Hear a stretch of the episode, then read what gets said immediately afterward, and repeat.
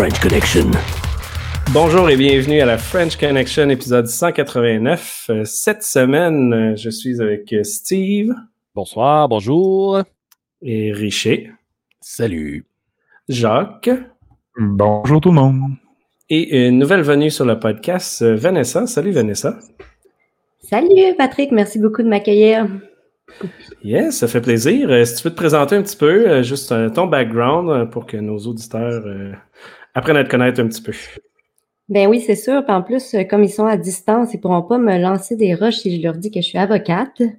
Alors, euh, je suis avocate en cybersécurité, évidemment, mais je fais un petit peu de gouvernance de données, propriété intellectuelle, travaille avec des startups, des jeunes entreprises, euh, beaucoup, beaucoup de technologie. Fait que ça, ça bouge cette année, ça bouge beaucoup.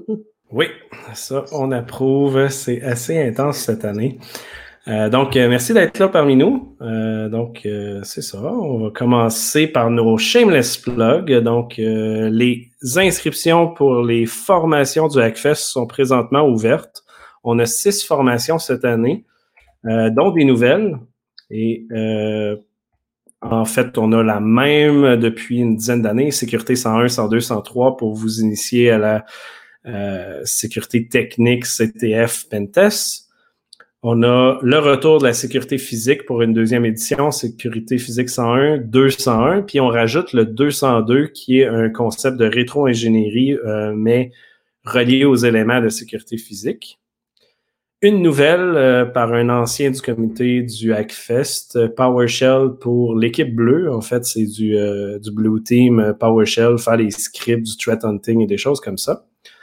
Puis en anglais, les formations euh, Hands-on Malware Analysis, Hacking Android, iOS, puis les IoT.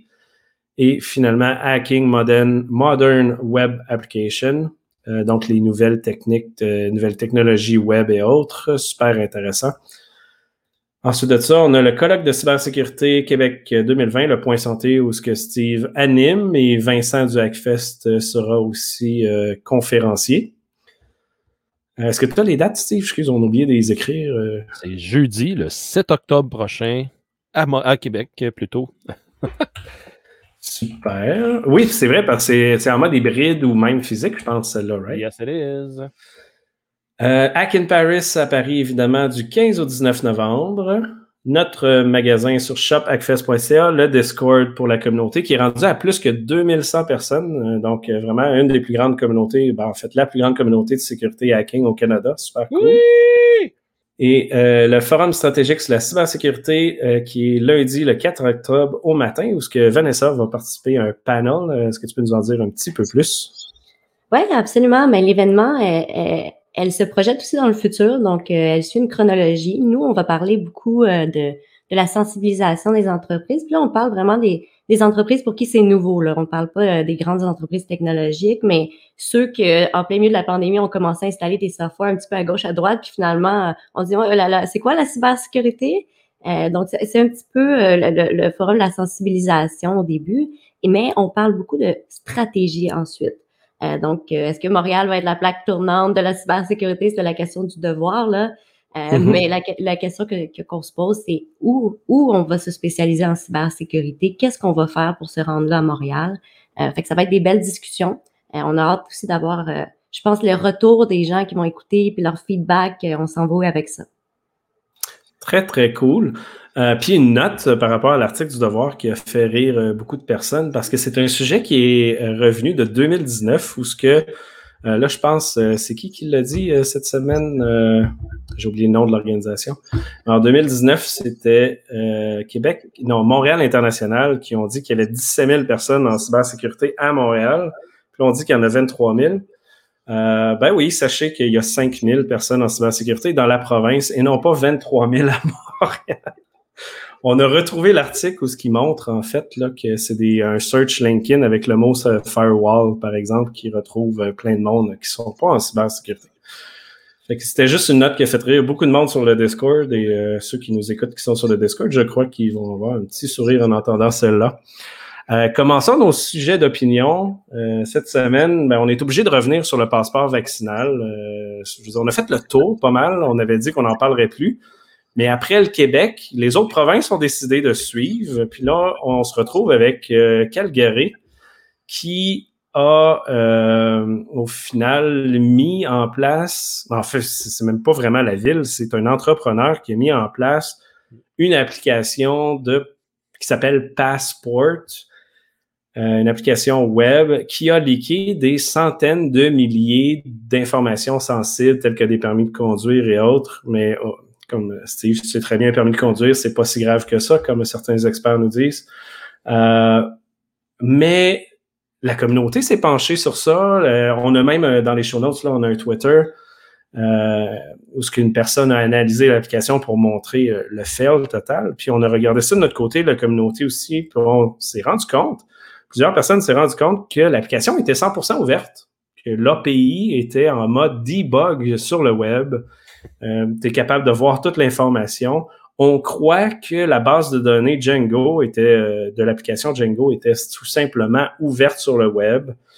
Et je veux dire, la liste des erreurs faites, je pense qu'il y en a une dizaine là, dans le thread. Euh, vous allez pouvoir aller lire ça. Euh, mais ce qui est dommage, c'est qu'on se ramasse encore une fois dans le même concept que Québec, mais que là, c'est une autre, une autre province qui a cette application-là. Là, il y, a le, il y aurait le Nouveau-Brunswick, je pense, Steve, qui, qui s'en va avec ça aussi. Et l'île du Prince-Édouard aussi. Et l'île du Prince-Édouard. Je pense que le BC aussi va là. Puis on semble répéter malheureusement les erreurs qui ont déjà été faites. On semble réinventer la roue sur des applications avec des équipes qui n'ont pas malheureusement l'expertise en sécurité, en vie privée et autres. Euh, donc un peu dommage, mais vous allez euh, pouvoir aller voir ça là, dans les show notes. Euh, ça fait mal. Je pense que c'est quoi 650 000 utilisateurs de l'application qui sont potentiellement leaké sur le web. Euh, l'application utilisait euh, Heroku, je ne sais pas comment le dire comme faux, mais l'application web, le service web Heroku en, par en arrière. Le, site a été fermé. Le site web de l'entreprise est fermé. Leur Facebook, ils l'ont même fermé. Je pense qu'ils ont eu un petit peu peur et euh, ils ont décidé de tout fermer par en arrière.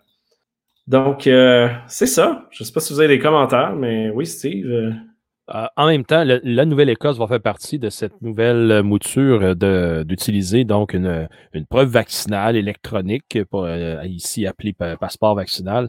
Mais ce qui est ironique là-dedans, Pat, là, on, on, la communauté l'a épluché, là. Le, software, donc le code. Puis malgré ça, les autres provinces lancent à partir de scratch, donc de zéro, oui, oui, le, développement. Puis pourtant, là, euh, quand on, entendait euh, les, les, les, officiels de la santé euh, disant qu'ils ont parlé avec le reste du Canada, puis ils ont passé le POC, puis ça a l'air qu'ils n'ont pas rien pris. Tout le monde a fait ça indépendamment, puis tout le monde se retrouve avec les mêmes problèmes que on qui ont été identifiés par la communauté ici. Moi, c'est ça qui, qui, qui, me sidère. Puis euh, je sais pas pourquoi. Le monde veut pas apprendre, puis recommencer, tu sais, apprendre, puis continuer qu'est-ce qui a été entamé. Puis donc, tout le monde court à sa perte, puis ça me fait penser justement dans le reste du monde, il y en a eu des, des paquets de similitudes, de situations qui ont fait en sorte que euh, la vie privée des gens est davantage érodée. Oui, c'est très savoir, puis c'est vraiment un repeat, au lieu de dire, ben, je pense que l'Ontario a dit on va essayer de ne pas faire comme euh, ce qui est arrivé au Québec, on va euh, utiliser ça de la bonne manière, mais on voit que les autres n'ont pas suivi. Une bonne nouvelle, en fait, euh, puis ouais, segment bonne nouvelle, Steve, il va nous falloir un, un, petit son, puis peut-être un, voice de Richer sur cela. Ah. Et euh, on a le gouvernement du Québec qui, euh, comme on a parlé précédemment, travaillait sur un formulaire, sur un processus de divulgation des vulnérabilités. Ça a été lancé le 1er octobre euh, puis on a participé à cette analyse-là. On a eu une présentation qui a fait le tour des, ajustements. Puis ça a été vraiment bien dans le sens que je pense que c'est une des premières fois, sauf la politique de cybersécurité, où ce que le gouvernement fait une autre demande de la communauté, des experts du domaine et autres, pour analyser un projet en lien avec la sécurité. Donc, ce qu'ils ont fait, ils ont mis en place un portail un peu comme HackerOne, là, on s'entend, où c'est un bug bounty présentement sans argent, mais où ce qu'on peut soumettre des vulnérabilités en disant j'ai suivi les règles suivantes, là, évidemment sans détruire rien, sans, en faisant ça dans les règles de l'art, et que le gouvernement s'engage à ne pas poursuivre personne.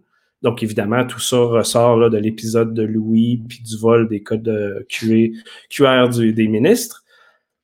Et après ça, ben, tu as une page où ce que tu dis c'est quoi le problème, le niveau de risque même relié à CVSS euh, si ça vous tente d'aller jusque-là, euh, la preuve de concept, euh, c'est quoi l'impact possible, vous acceptez le tout, puis vous envoyez ça, puis ils vont régler le problème.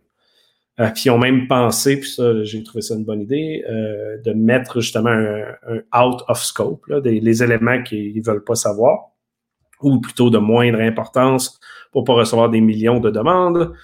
Euh, tels que les sites web euh, pas HTTPS. Euh, c'est un peu drôle parce qu'il y en a un peu trop, mais je veux dire, ça fait du sens de, ne pas recevoir ça dans ce processus-là.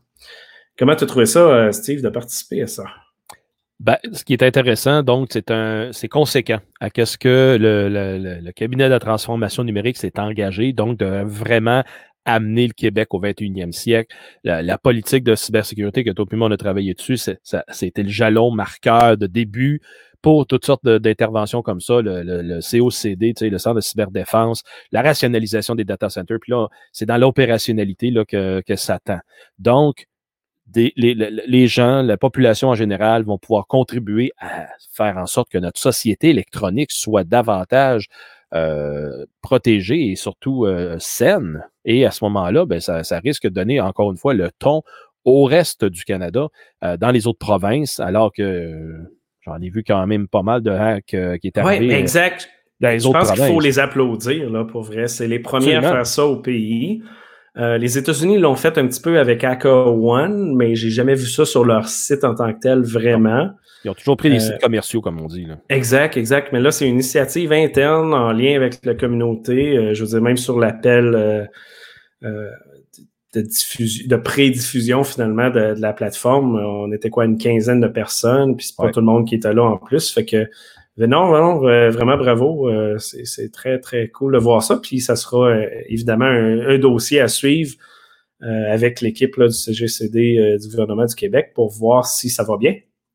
Et ça donne, le ton, ça donne le ton, Pat, aussi, que ce n'est pas la dernière initiative, je crois, de ce gouvernement-là qui a l'intention d'aller rassembler ceux et celles du domaine qui ont les expertises, les compétences pour contribuer au gouvernement. Donc, moi, je crois que ça, annonce la fin, justement, de se laisser aller puis d'attendre que le gouvernement vienne nous servir. Donc, c'est un, un effort collectif, collaboratif pour que tout le monde, justement, y mette du sien. Puis à ce moment-là, tout le monde va être, euh, va en profiter. Oui, exact. Que ce soit pour la communauté de sécurité et même les citoyens qui, ben trouvent des bugs par eux-mêmes. On l'a vu dans le passé, là, en 2014, quelqu'un avait trouvé un problème dans le, tribunal de, la jeunesse, dans un des sites web. C'était un étudiant qui travaillait même pas en sécurité, qui travaillait même pas en informatique tout court, puis qui avait, il avait trouvé ça bizarre que l'URL ID est égal à un chiffre, puis il a changé le chiffre, puis il était tombé dans des, euh, des choses administratives de quelqu'un d'autre. Puis lui, ça avait fait poursuivre évidemment, ils ont abandonné les, poursuites là, après que tout le monde ait dit que ça n'avait pas de sens. Mais c'est pour ça que tout le monde a chialé. La communauté du Hackfest a dit qu'il arrêtait de faire affaire avec le gouvernement jusqu'à temps que ce soit en place. Ça a explosé un peu dans les nouvelles, mais bon, tout ça pour du bon hein, au final, je pense. Oui. Good. Euh, donc, euh, commençons nos nouvelles de sécurité. Euh, allons-y avec dossiers locaux, local, la STO, ce qui aurait finalement euh, ben, en fait, il y a eu un ransomware, il y a eu une attaque. Au début, on disait qu'il n'y avait pas de clients qui étaient touchés et au final, on aurait peut-être des clients touchés, Steve. Oui, euh, c'était quand même une saga qui date de quelques semaines et que là, ça a commencé à débouler tranquillement pas vite euh, par vendredi dernier. Donc, on parle de vendredi le 27. Et que la STO a finalement cette semaine, mardi le 28, si mon souvenir est bon, fait une conférence de presse à la demande de plusieurs personnes, dont moi-même, euh, de dire Hey, arrêtez de gérer ça ben, dans l'obscurité. À un il faut informer la population. Euh, les données ont commencé à fuir, euh, c'est plutôt le 23 septembre sur le Dark Web. Et c'est Avos Locker, un groupe de cybercriminels qui s'est mis en opération seulement que cet été, mois de juin, juillet, et qu'ils ont frappé Infernal Canada, par exemple, Unified Technologies, puis la STO. Donc, ces, ces trois compagnies-là ont apparu euh, sur l'espace euh, du Dark Web, dans le site Web, pour être capable de dire qu'ils vendent les données qui ont été perçues avant de chiffrer, d'encrypter, euh, d'interdire les opérations de ces compagnies-là. Alors, c'est ça qui est ironique parce que c'est quand même un gros morceau, donc un transport public. on s'entend que Gatineau, ben, c'est une ville de, fonctionnaires, donc beaucoup prennent le transport en commun et ça va amener de la nuisance pour une très longue période. La, la situation est la suivante. Se sont fait encrypter le backup. Donc, les systèmes live, administratifs toujours, et les backups encryptés, il faut qu'ils recommencent à zéro. c'est là, je crois, mm-hmm. qu'il était gêné de dire euh, l'état de la situation, mais euh, euh, déjà là, il y avait des signes avant-coureurs que c'était une, question de temps avant que ça arrive avec eux, puis je suis pas gêné de le dire comme ça parce que déjà dans le passé, j'avais déjà euh, observé à distance euh, certaines façons de faire de la STO et les systèmes publics et, on voyait très bien qu'ils n'appliquaient pas des bonnes pratiques de cybersécurité. Et surtout à l'interne aussi, euh, ça volait pas trop haut les commentaires j'avais comme quoi qu'ils ils appliquaient justement la protection de façon adéquate. Alors, que c'est le résultat qu'on l'a aujourd'hui, ils en auront pour certainement quelques mois, je dis bien mois, euh, alors que la STM, en octobre 2020, ben, ça nous a pris six semaines. Ils ont tout simplement euh, poursuivi un travail rigoureux de vérifier les backups qu'ils avaient toujours, s'assurer qu'il n'y avait pas de mouchard à l'intérieur et remettre le tout en opération. Alors que la STO, dans son cas, il va falloir qu'il recommence pas mal de systèmes à partir de pas grand-chose. Oui, c'est ça qui me rend un peu triste, par exemple, parce que la, STM a déjà passé par là. Mm. Euh, il aurait pu savoir leurs problèmes, leur parler, ajuster le tout. Euh, oui, c'est ben, correct. c'est normal qu'ils n'étaient pas préparés. Je veux dire, c'est le genre d'organisation qui n'ont pas les budgets, ils n'ont pas mis ça pour euh, faire les backups, la sécurité comme il faut. Mais je pense qu'il n'y a pas d'excuse à avoir à ce point-là. Quand la, STM a passé à travers tout ça, voilà quoi, presque un an et plus. Euh, la seule chose que j'ai félicite, c'est que oui, ils sont transparents sur la communication versus beaucoup d'autres entreprises qui cachent tout ça. Fait que ça, c'est bien. Il a fallu qu'on les expose publiquement pour qu'ils en parlent parce qu'ils voulaient garder ça euh, en secret. Oui, oui, c'est vrai. Ils se sont bien exposés après s'être fait exposer. oui, mettons ça de même. Mais trois ah. lettres pour résumer que ça apporte, Pat, là, EMR, évaluation des menaces et de risques. Clairement, ils ne l'ont pas fait depuis longtemps parce que, justement, tenant compte de la STM et d'autres organisations publiques à travers le pays et le monde, bien, il me semble qu'il aurait dû prendre les précautions bien avant. Exact, euh, exact. C'est pas une PME, là, je veux dire. Euh, exactement. C'est assez critique comme service. Pas d'excuses. Euh, de ton côté, Vanessa, vie privée sur Alexa, Ring, Astro et ma vie privée avec Amazon. Ça, on, le sait d'avance, c'est un beau bordel. Qu'est-ce qui se passe avec ça? Bon, ben c'était donc une fois annuellement. Là, on a tous les grands releases là, de toutes les compagnies de hardware. Et puis, donc, il y a un article qui a été publié par Z, ZNet et, c'est intéressant la façon dont c'est écrit parce que c'est vraiment d'un point de vue consommateur. Donc, on écoute ça, puis la personne elle-même qui, carrément n'est pas une avocate à vie privée, elle non plus, puis elle, elle lit ça, puis elle dit la première chose qui me vient en tête, c'est vie privée. Puis ça, d'abord, ça en soi, c'est un commentaire intéressant. Je pense que c'est une, une leçon à apprendre. Et, et, elle va, elle explique en fait tout ce que ces, ces, ces petites bébelles-là, on va se le dire, font dans une maison. Puis finalement, elle réalise, cette personne-là, que c'est beaucoup d'informations, se pose des questions sur les enfants dans la maison euh, et essaye par elle-même d'aller euh, ajuster ses paramètres et manifestement, ça n'a pas l'air facile, on va se le dire. Euh, mais surtout, ce qu'elle arrive à, la fin, peu importe le nom de la compagnie, c'est pas nécessairement ça qui est pertinent ici, c'est qu'on a un consommateur qui arrive à la fin puis qui dit, mais moi, je préfère le compétiteur qui est allé de front puis qui m'a parlé de vie privée, qui m'a dit qu'est-ce qu'elle allait faire avec, que euh, une autre compagnie qui manifestement, si tu n'en parles pas, c'est parce que tu es en train de l'aspirer pour faire d'autres produits, pour me vendre encore d'autres choses. Euh, j'ai trouvé que l'article était intéressant parce que ça ne sera pas quelqu'un qui va aller nous dire ah ça c'est la protection de la vie privée par design selon l'article 12, mais c'est carrément ça qu'on veut éviter en tant que compagnie en faisant euh, ces, genres de, précautions-là, en, faisant un meilleur développement technologique, euh, puis en le prenant de front. Fait que voyez, je pense que les gens, le, message que je lis avec ça, c'est je suis prête à payer très cher, puis à donner mes données, s'ils restent dans ma montre, s'ils restent dans mon téléphone, ça me dérange pas, je vais payer très, très cher. Euh, fait que j'ai trouvé que c'est un article très, euh, très révélateur de, du fait que les consommateurs aujourd'hui connaissent ce mot-là. Ils savent c'est quoi la vie privée, ils savent c'est quoi leurs données. Euh, puis oui, ça les dérange quand ils voient une compagnie qui essaie de parfois de, de, leur vendre un produit quand eux-mêmes réalisent que c'est pas ça le produit. Euh, très, très, article très révélateur des habitudes de consommation. Oui, bon point. Puis ce qui est intéressant, puis je vais falloir que je retrouve la nouvelle. il y a un autre article qui est sorti, je crois aujourd'hui ou hier, que quelqu'un a développé un outil, je crois qu'il est open source, pour reprendre sa vie privée sur Alexa. Donc, c'est quand même intéressant que le, le quelqu'un qui travaille pas pour l'entreprise développe un logiciel pour aller corriger le problème de vie privée d'une compagnie qui abuse autant justement là, aller chercher de l'information pour faire plus de publicité, plus de ventes et autres. Euh, donc, à, retrouver euh, cette information-là, mais ça démontre que le problème est, énorme. c'est, je pense que c'est peut-être les pires dans le domaine, mais c'est pas les seuls, malheureusement.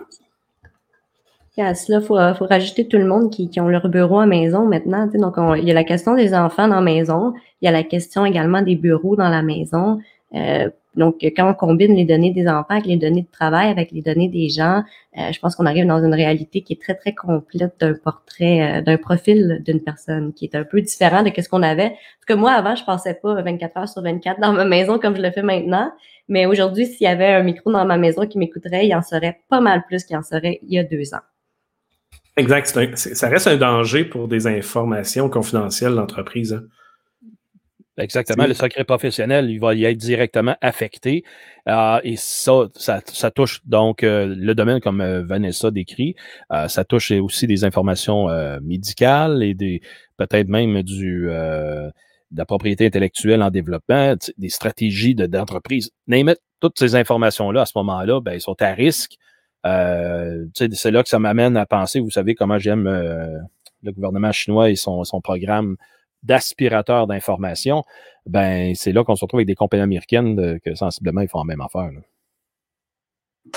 Oui, exact. Puis j'aime toujours référer à la même présentation de Miko Eponem, euh, je pense à date de quoi, 2012-2014, qui explique euh, le concept de la NSA, puis des États-Unis qui contrôlent quoi, 80-90% d'Internet. Tout passe par là parce que la majorité des outils, de, puis de la manière que le réseau est fait, tout passe par là. Fait sont capables de tout voir et tout faire.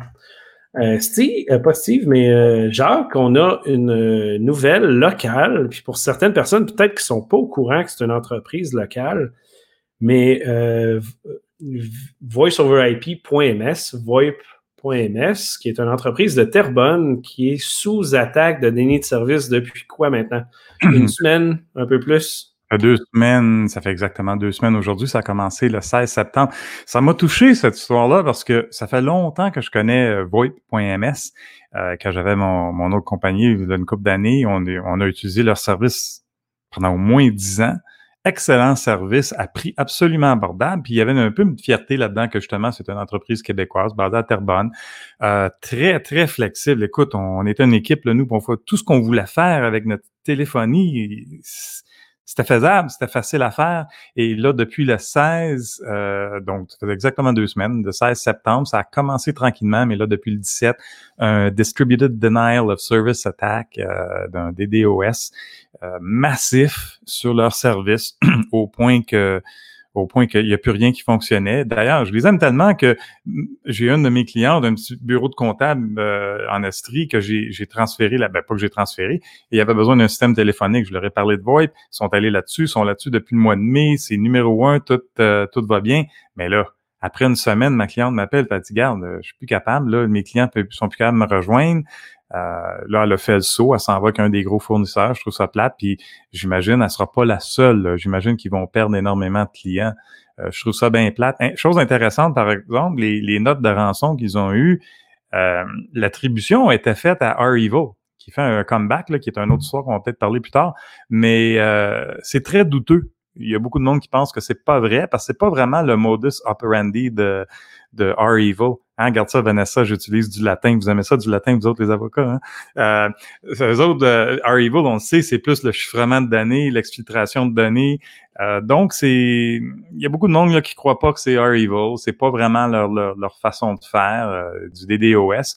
Et rattaché à ça, ben là, j'ai vu aujourd'hui qu'il y avait aussi bandwidth.com euh, aux États-Unis, qui est un, un, des fournisseurs majeurs pour les, les, compagnies VoIP aux États-Unis. Donc, ça affecte des services comme Twilio, Accent, Ring Central, qui est quand même euh, gros aussi et très populaire. Et donc, euh, tous ces fournisseurs-là de VoIP sont maintenant sous attaque des DOS.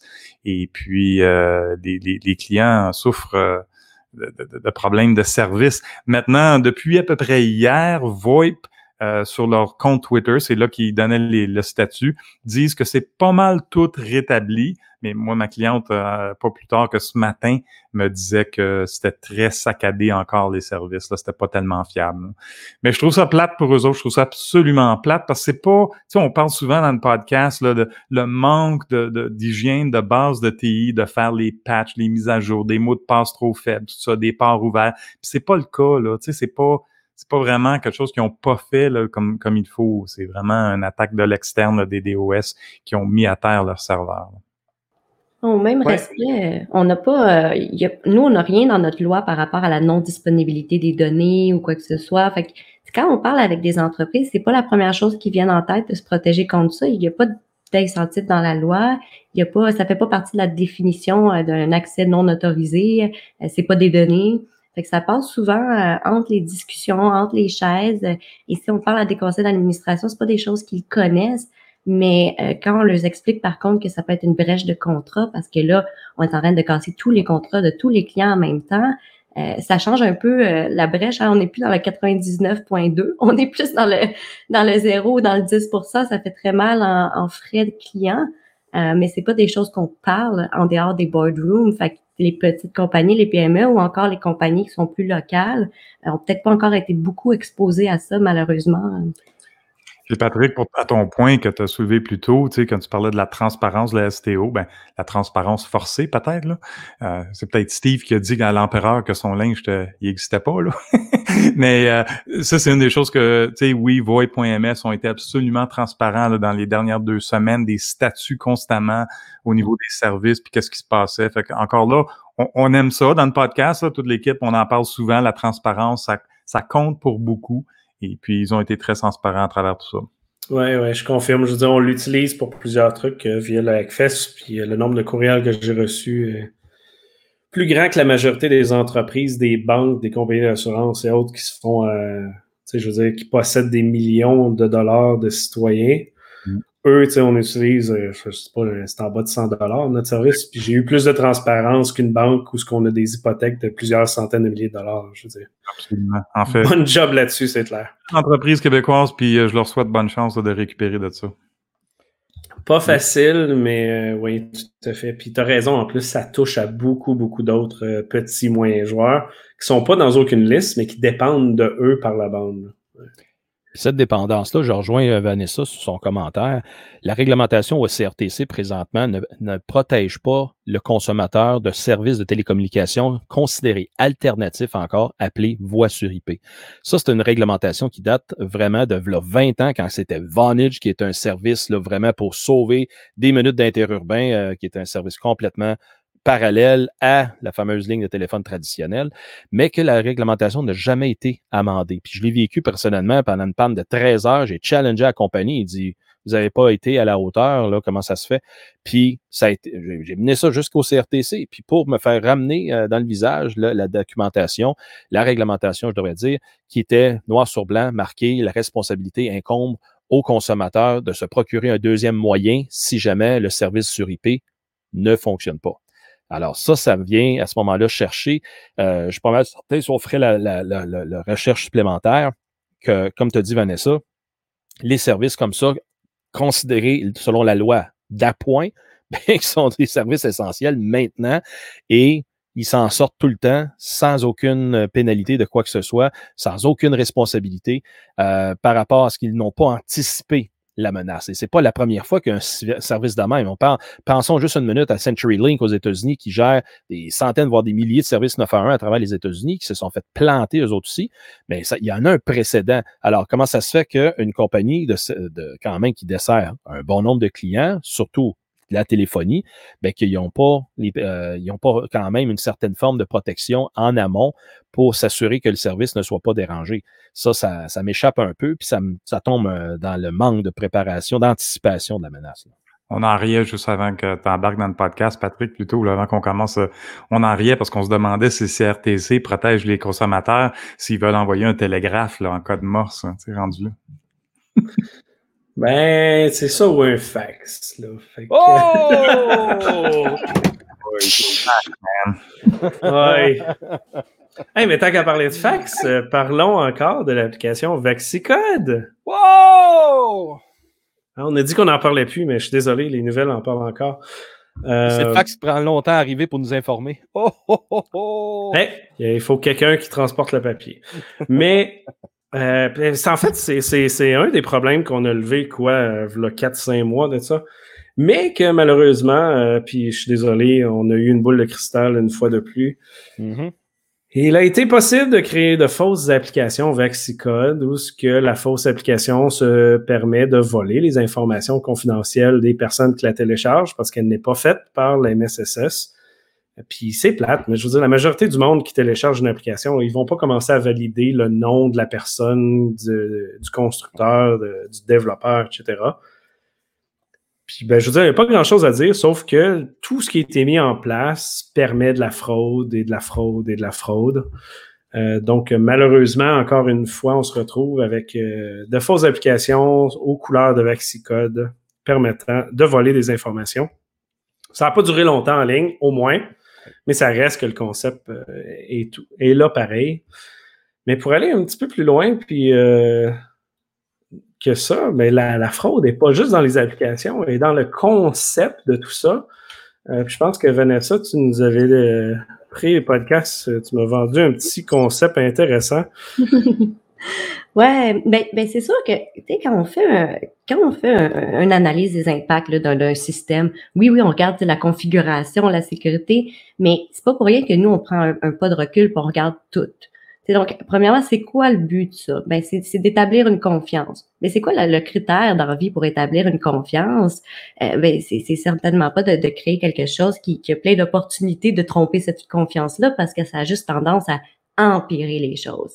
C'est quand on réalise ça, la première question qu'on se pose, c'est social engineering. Donc, c'est pas nécessairement toujours euh, dans le dans le code, c'est pas nécessairement toujours parce que la personne qui le fait est pas talentueuse, c'est parce que quand on fait quelque chose, on, est en dessous de l'eau. Moi-même, quand j'ai fait quelque chose, j'écris quelque chose, je le relis deux ans après, je dis mon Dieu, que c'est ça, qu'est-ce que j'ai écrit là? C'est tout à fait normal. On est on est en train de faire du travail. Euh, C'est pour ça qu'on a beaucoup de stakeholders, beaucoup de gens avec des perspectives différentes, de la diversité qui arrivent et te le disent. Moi, dans la vie, j'en vole pas d'auto. J'ai aucune idée de comment on vole un auto. Fait que jamais je vais penser à ça. C'est normal. T'es pas supposé savoir tous ces trucs-là. Mais en allant voir la communauté, euh, ce qu'on va dire, c'est que justement, euh, il y a plein de, de workarounds. Puis je vous donne un exemple. C'est très, très facile d'acheter euh, d'ach- d'acheter ça à partir d'un pharmacien. Donc, on peut payer des pharmaciens sur signal. Euh, il y a des numéros qui se passent à gauche, à droite. Euh, c'est entre 500 et 2500 dollars et le pharmacien vous rentre directement dans le système comme si vous avez donné un vaccin. Euh, en sachant tout ça, euh, se pose la question après, euh, tous les renseignements que je donne, est-ce que finalement ça, ça va aller, c'est-tu proportionnel au but cherché? Est-ce que ça vaut la peine pour les 10% de personnes qui sont plus vaccinées aujourd'hui euh, d'aller mettre tous ces renseignements personnels-là? Je dis pas oui ou non, mais la question doit se poser toujours et ça fait partie également du test juridique.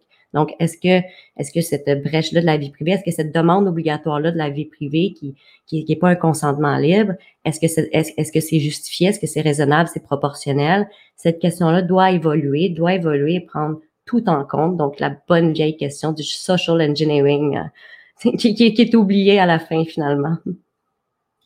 C'est classique, euh, Jacques.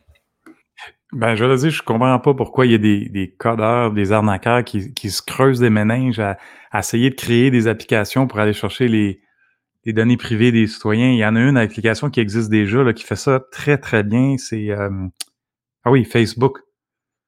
Les gens posent des photos de leur, leur petit certificat papier pour montrer qu'ils sont vaccinés, là. Fait Vanessa, quand tu dis, tu penses que les gens commencent à être plus concernés de la- les les données privées, là, hi, je sais pas, là, on, on patauge pas dans les mêmes cercles, là. Parce que, Ça dépend du sujet, je pense. ah ouais. Bon, ils prennent à cœur le, le- de ne pas se faire vacciner, fait qu'ils prennent à cœur ces données-là. Ah, ouais, Richer. Donc, c'est ju- c'est juste pour dire, dans le fond, que c- ça dépend tout le temps des gens, comment ils vont euh, voir ça. Parce que bien souvent, euh, il y avait un moment donné, ma, c'est- c'est- suis en parallèle avec ça par rapport à la vie privée, que ma, ma fille prenait une photo, avait pris une photo de. Était contente, elle finissait de travailler. Puis là, elle, prenait, avait pris une photo, puis elle a marqué Bon, ben là, je viens de finir de travailler, blablabla. Mais c'est correct, c'est c'est anodin. Mais quand tu regardais, tu pouvais voir en arrière la- l'adresse où est-ce qu'elle euh, l'adresse de la bâtisse, tu voyais son name tag, tu voyais l'endroit où est-ce qu'il était marqué, euh, où est-ce qu'elle travaillait sur son chandail. Elle avait le chandail de l'entreprise. Donc, avec ça, tu sais, tu peux peut-être, quelqu'un qui voudrait stalker, qui voudrait la, trouver, puis, euh, on, sait que tout, le monde peut être une victime de tout ça, surtout pour les, les, femmes en général, qu'ils se font, euh, ils se font chercher partout, là, que les gens, les gens font n'importe quoi. c'est juste assez pour pouvoir avoir ce genre d'informations-là pour essayer de trouver, ah, OK, donc elle travaille peut-être, elle travaille là, donc je peux peut-être essayer de la retrouver. Donc, c'est pour ça, des fois, c'est peut-être parce qu'ils ne savent pas. Ils ne savent pas nécessairement que ça, ça peut avoir un impact. Mais euh, c'est pour ça que la sensibilisation a, beaucoup à jouer là-dedans. Pour revenir aux 2000 dollars un pharmacien, le concept, ben pas le concept, mais le problème vient du fait que tant qu'on n'aura pas une solution efficace comme euh, une identité numérique sécuritaire, on va toujours avoir ces problèmes-là encore une fois. Que ce soit les faux codes QR, les applications vulnérables, ou payer quelqu'un. Et même payer quelqu'un qui va donner un code qui ne marche pas, parce que ça aussi, il y en a plein qui se font avoir, sûrement. Mais ça, fait partie du problème, euh, malheureusement. Je pense que la grosse différence également euh, qu'il faut prendre en compte ici, c'est que la vie privée, ça ne veut pas dire la confidentialité, ça veut dire le contrôle sur ces informations. Euh, donc, il y a une différence entre qu'est-ce que moi volontairement je mets sur Facebook, puis qu'est-ce que quelqu'un prend de moi, et, qu'est-ce que qu'est-ce que j'ai pas beaucoup de choix à mettre dans une application et ensuite se fait voler. Euh, donc, quand on, quand on prend la décision en tant qu'organisme ou en tant que, que compagnie qu'on va collecter des données, mais à partir de là s'applique euh, l'obligation d'être protégée. Peu importe que la personne ait, ait un intérêt légitime ou pas à sa vie privée, c'est pas ça fait pas partie du test là. Euh, donc, je pense qu'il faut quand même garder ça en compte. Et, après ça, euh, si les gens ils veulent partager des choses, peuvent bien le faire. Mais si si je force un certain système, ben il faut qu'il y ait un but à la fin du système. Il faut que le système fonctionne. Il faut que ça vale la peine. Euh, parce qu'il y en a quand même des gens qui choisissent de ne pas avoir Facebook, puis il y en a qui choisissent mm-hmm. aussi le discours qu'ils veulent montrer sur Facebook. mais par exemple, on choisit pas nécessairement sais, quand on va au restaurant, c'est, on n'est pas en train de faire le choix, à moins je sais qu'il y en a beaucoup qui passent à chaque fois qu'ils vont au restaurant, là, mais on n'est pas nécessairement en train de faire le choix de, divulguer à quelqu'un et de mettre une marque dans un livre que j'ai été là à telle heure. Euh, donc aujourd'hui, quand je vais au restaurant, il faut que je me pose la question si je veux en même temps euh, communiquer ma location à quelqu'un, si je veux en même temps euh, donner mon adresse à le petit gars à la porte qui a peut-être 14 ans puis qui a aucune information pour être officier en vie privée. Euh, et moi, j'en ai des restaurants, j'en ai plusieurs, puis je peux vous dire que moi, je donnerais pas cette information-là à mes employés. Je le donnerais pas. Euh, j'ai des employés qui m'ont volé des, rouleaux de 2 dollars. Euh, fait, fait j'ai des gens qui m'ont qui ont essayé de réécrire des chèques de paie que j'ai donnés, puis j'ai des gens qui ont suivi d'autres employés à la maison après. Euh, on fait pas de, de, vérification criminelle sur ces employés-là là, quand on les quand on les prend pour être des hôtesses à la porte, et ce sont souvent des jeunes. Euh, donc, qu'est-ce qu'on demande aux entreprises et qu'est-ce qu'on demande aux gens. Il faut toujours s'assurer qu'on ça une proportionnalité. Euh, donc, je pense que c'est important de le garder en tête dans mesure où on se rend compte qu'il y a de moins en moins de gens qui ne sont pas vaccinés et il y a de plus en plus de risques qui sortent. Euh, est-ce que finalement, à la fin, est-ce que, est-ce que ça rencontre l'objectif de cette application-là ou pas? Euh, la question, je pense, doit se le poser, puis ça se peut que la réponse soit oui, euh, mais je pense qu'on peut pas continuer d'ignorer le fait qu'on peut passer à l'entour du système all together, que ce soit en le payant, que ce soit en passant par la porte arrière du restaurant, euh, que ce soit parce que le trois quarts des employés qui sont là ne sont pas vaccinés, ou que ce soit en l'achetant en ligne ou en le hackant. je pense que les questions vont continuer d'être là tant qu'on n'a pas une méthodologie pour aller y répondre à un moment donné. Oui, 100% Puis tout ça dans la province est le lieu, un des plus vaccinés sur la planète. Faut qu'il quand même mérite de, de le dire là, pour l'analyse de risque qu'on est en train de parler. Euh, concernant une autre vulnérabilité, euh, Jacques, puis celle-là, elle a fait pas mal le tour du web. Je pense qu'il y a des centaines de milliers de serveurs euh, d'applications vulnérables. Le protocole Auto-Discover de Microsoft. Euh, qui est connu, mais je veux dire, euh, pour toute personne en pen test, en test d'intrusion, euh, applicatif, network, phishing et autres, c'est un protocole connu, mais là, ça va plus loin. Ben oui, en fait, pour ceux qui ne sont pas familiers avec, le protocole Auto-Discover fait en sorte que quand on ouvre quand on configure notre, client Outlook, mettons, puis on rentre notre compte. Fait que, mettons, prenons hackfest.ca comme exemple. Fait que là, tu mets le nom d'usager à hackfest.ca. Ben, l'Auto-Discover, c'est le protocole qui fait en sorte que ah ben, hackfest.ca, ben OK, il est rendu ici dans Office 365 tel serveur Exchange. Et puis, donc, ce que ça fait en partant, c'est que ça va envoyer, ça va essayer de se connecter, ça va envoyer ton identifiant, ton nom d'usager, ton mot de passe à autodiscover.hackfest.ca. Puis là, ça va essayer plusieurs URL. Après ça, ça va essayer hackfest.ca slash autodiscover, etc. Mais là, s'il est pas capable de, s'authentifier dans aucun de ceux-là, ben là, par défaut, le protocole, il essaye autodiscover. le top level domain. Fait que dans ce cas-ci, le .ca. Fait que ça, ça essaye autodiscover.ca ou .fr ou .in, .it. Mais ces domaines-là n'appartiennent pas à, Microsoft. Fait qu'il y a un chercheur qui a, enregistré ces noms de domaines-là, il a monté un serveur, puis il a capturé un paquet d'identifiants. Parce qu'il force le protocole à, tomber en basic authentication. Donc, ça passe, l'identifiant passe en, texte transparent, puis il a capturé là, comme 100 000 identifiants facilement. Heureusement, c'est un good guy, mais là, ça laisse des vulnérabilités incroyables dans le protocole. Mais Microsoft a dit que c'était une feature, je pense, right? Feature! ben oui, c'est un feature. Service, feature as a service, c'est non un bug. Je pense pas qu'ils le corrigent, malheureusement. Ils vont peut-être essayer d'avoir les noms de domaine associés, là, mais. Euh, un, feature, un, feature, on par défaut, si mon souvenir est bon. En plus, je crois, oui. Donc, intéressant. Incroyable. Une autre façon de, se faire voler son identifiant. Et une de plus, euh, certain. Euh, du côté de la politique canadienne, Steve, un dossier qui finalement finit par finir. Les deux Michael euh, qui sur le dossier là, de Huawei. Huawei, désolé, qui retourne au Canada parce que, faut le dire, ils ont libéré la, chinoise de Huawei. La CFO de Huawei, effectivement, par le processus judiciaire, a été libérée par entente et non pas par euh, condamnation d'un tribunal, alors qu'il y avait des, euh, une accusation de fraude par euh, recel de, matériel informatique non autorisé à l'Iran. ça, c'est Huawei à travers Mme Ming Wanzhou qui a fait ce passage-là. Et c'est ça que les Américains lui reprochaient. Maintenant, de très haut niveau, tout le monde s'entend pour dire que les deux Michael, puis avec le relâchement des deux Michael si rapidement après que la, CFO de Huawei a été relâchée, ben ça, dit clairement que ce sont deux otages qui ont été gardés là pour engage de négociation dans le processus euh, de faire que la Chine fasse libérer justement la, la fille du président de Huawei. Ceci dit, euh, ça ramène les pendules à l'heure. Autrement dit, maintenant, il n'y a plus ce, cette épée Damoclès au-dessus de la tête du Canada pour euh, poursuivre son ambivalence à comprendre quel côté qui vont céder à ce moment-là la discussion à utiliser les produits Huawei, les permettre sur le marché canadien ou non. Alors que le Canada présentement est la seule nation du G7 et de, beaucoup de même du G14, on pourrait dire, euh, qui n'a pas clairement statué son intérêt de ne pas travailler ou travailler avec Huawei, vraiment entre les deux.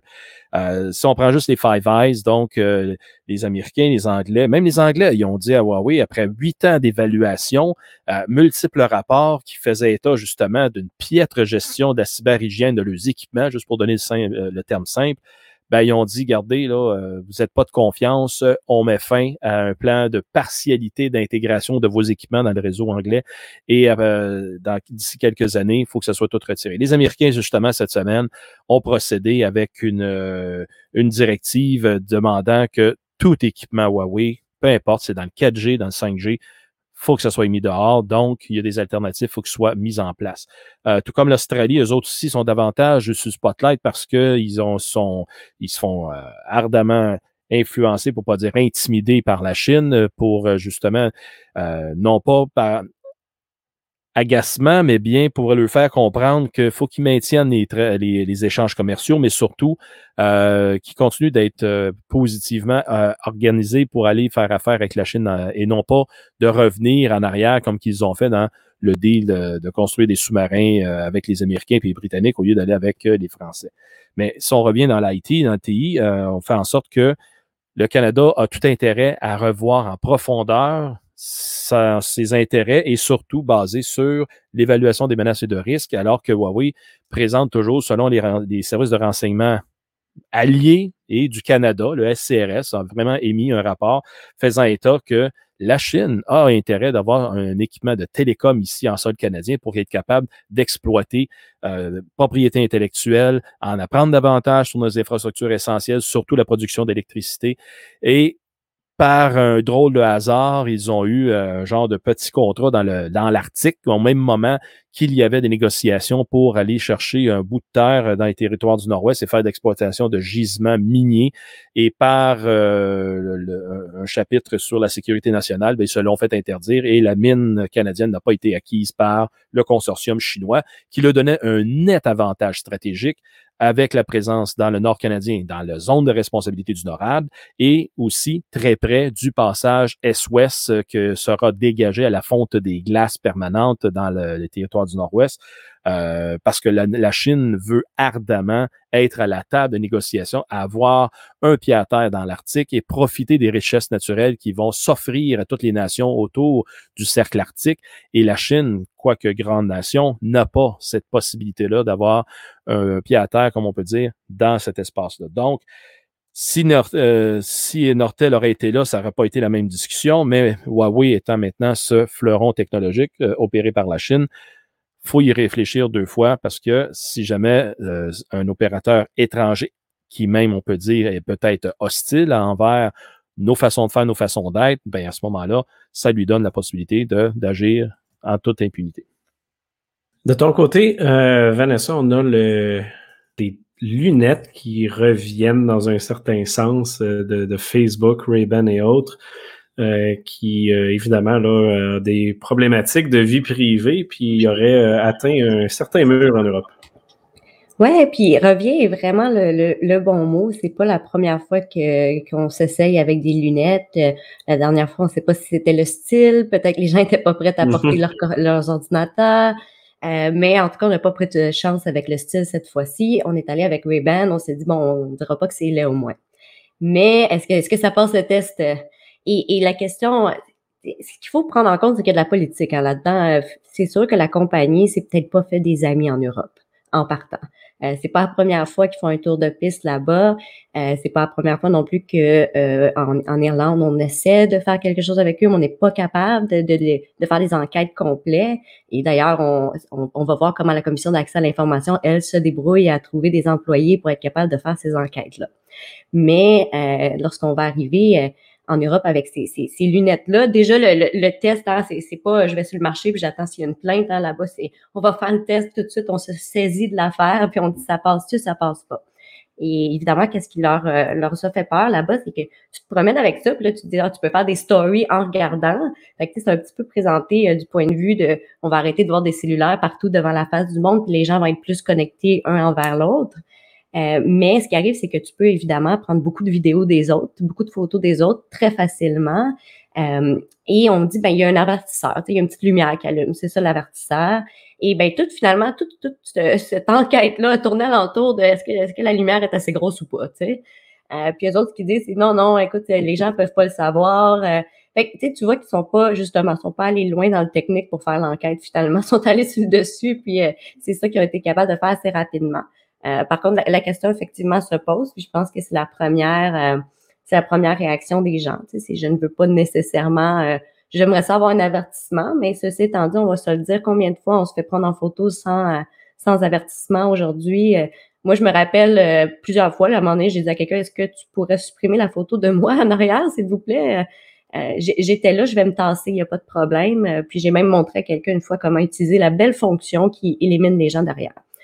Euh, mais ça reste que la, question se pose directement dans l'entrée au marché européen, euh, question qui s'est pas nécessairement posée dans le marché euh, des États-Unis.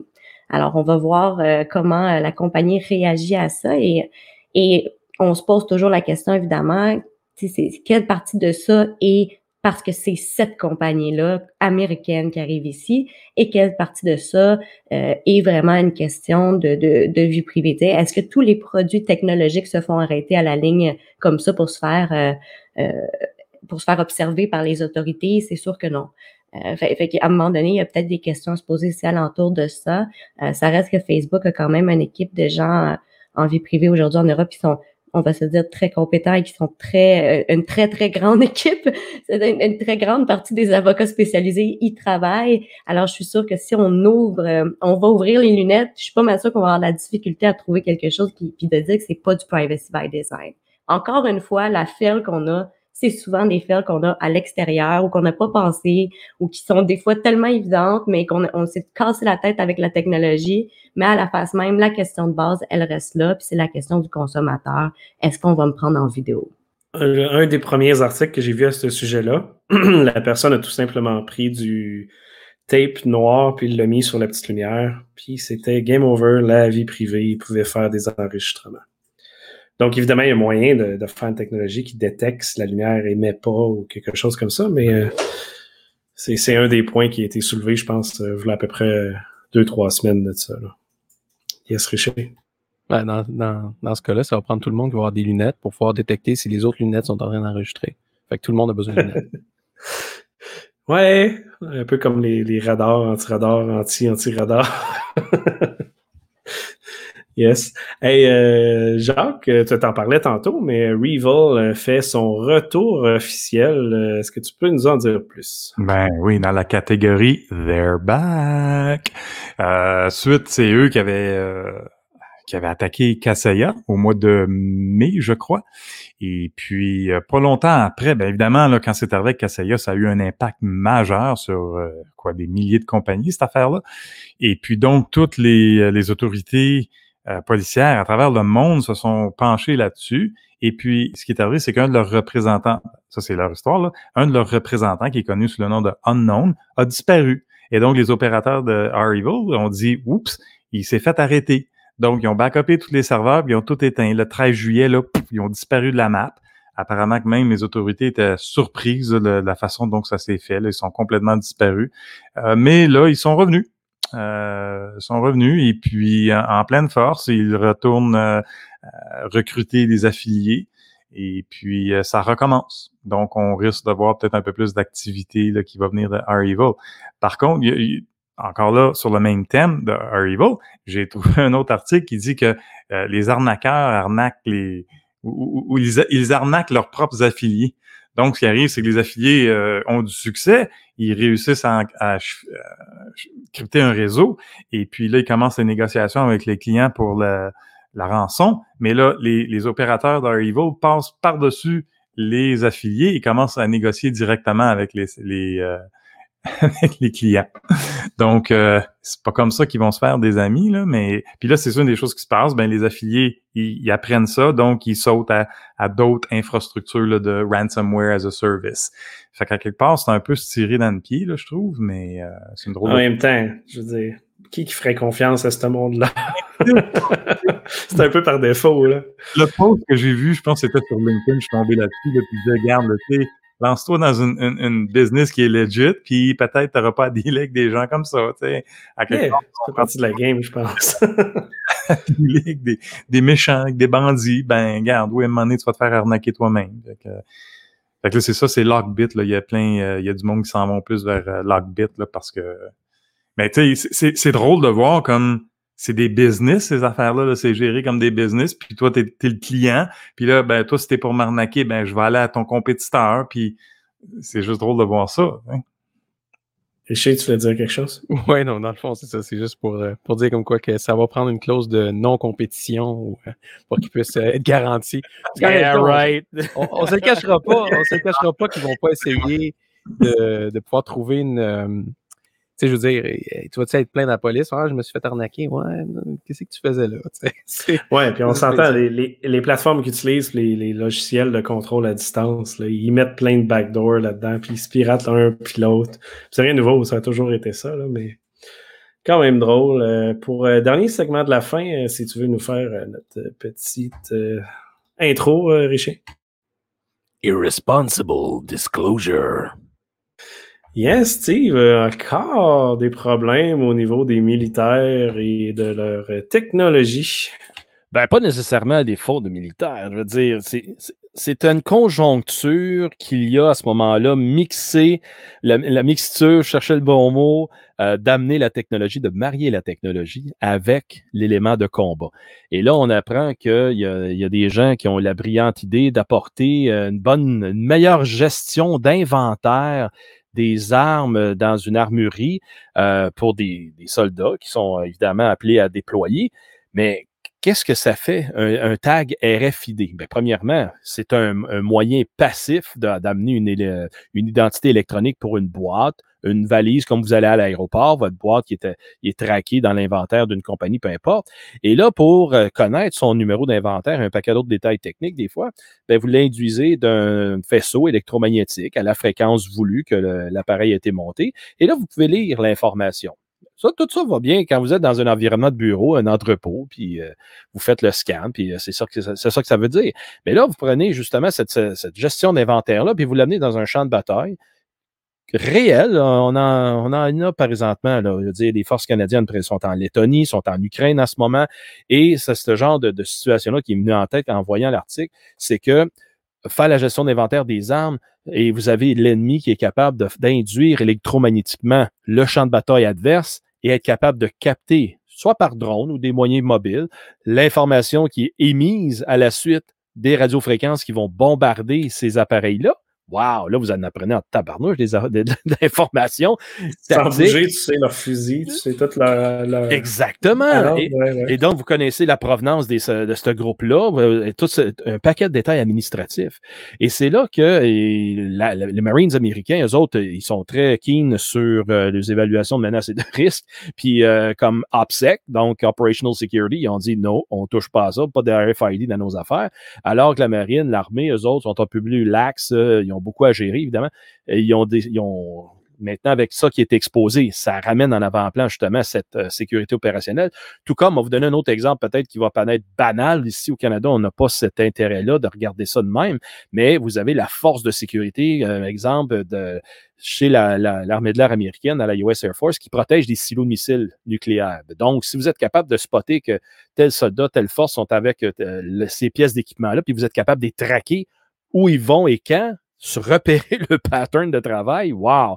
Voilà un autre avantage que la force en opposition peuvent, euh, peuvent avoir en main. Mettez ça aussi dans un contexte policier avec du crime organisé, même affaire. Donc, c'est pour rappeler qu'il y a, juste puis dans la vidéo, dans l'article qu'on va mettre euh, dans les show notes, vous avez une vidéo explicative que Mark Rogers, euh, qui est un très bon, euh, un très bon bonhomme en cybersécurité, ben, il en fait la démonstration, alors que certains fabricants et chercheurs disent non, non, non, c'est 50, 100 pieds maximum. Mais il est à 200 pieds qu'une antenne directionnelle, qui est le but d'une antenne pour lancer un signal à longue portée, et ils sont capables de repérer justement l'information, alors que c'est euh, ils font la démonstration de mettre le tag RFID dans une boîte, il sort l'arme de la boîte, mais le RFID, il, est scanné pareil comme s'il serait encore dans la boîte. Donc, c'est vraiment un problème, une problématique administrative, mais qui amène des conséquences opérationnelles très graves. Et c'est un rappel, donc, que c'est pas toujours intéressant d'avoir de la technologie dans des contextes opérationnels sans l'avoir mesuré de quelque façon que ça pourrait à ce moment-là mettre les gens en danger. Très bon point. Puis terminons sur une nouvelle euh, très triste. Ouais, quand même. Une première peut-être mort reliée à un ransomware.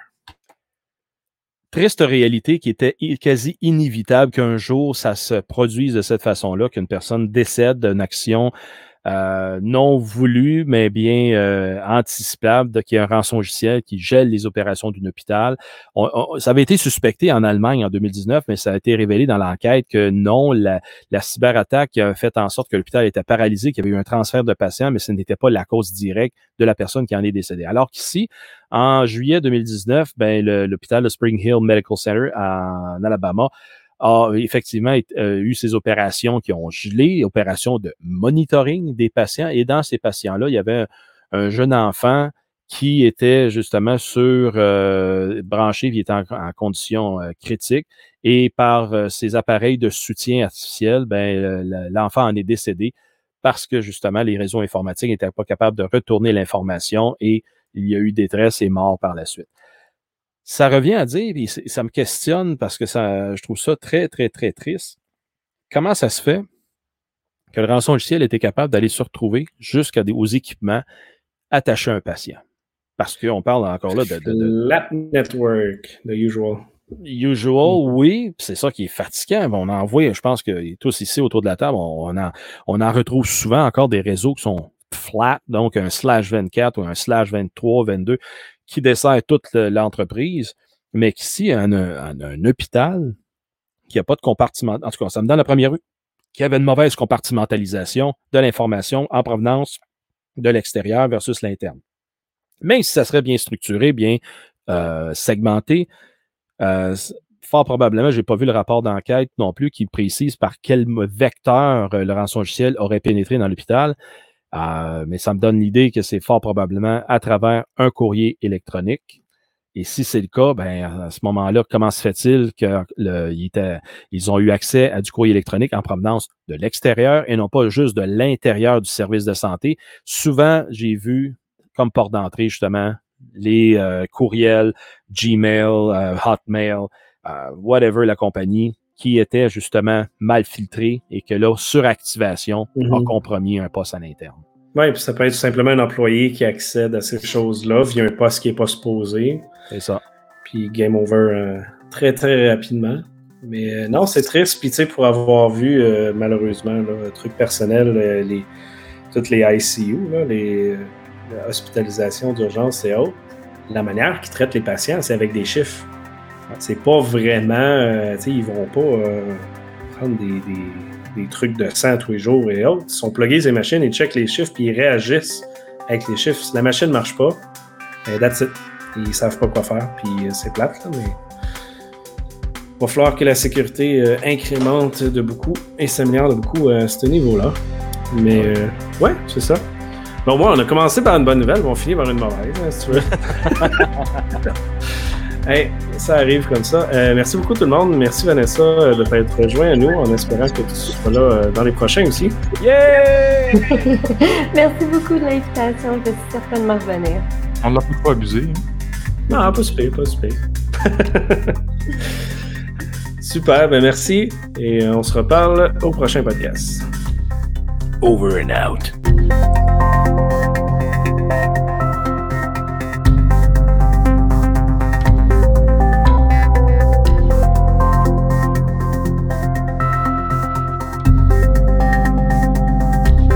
French Connection.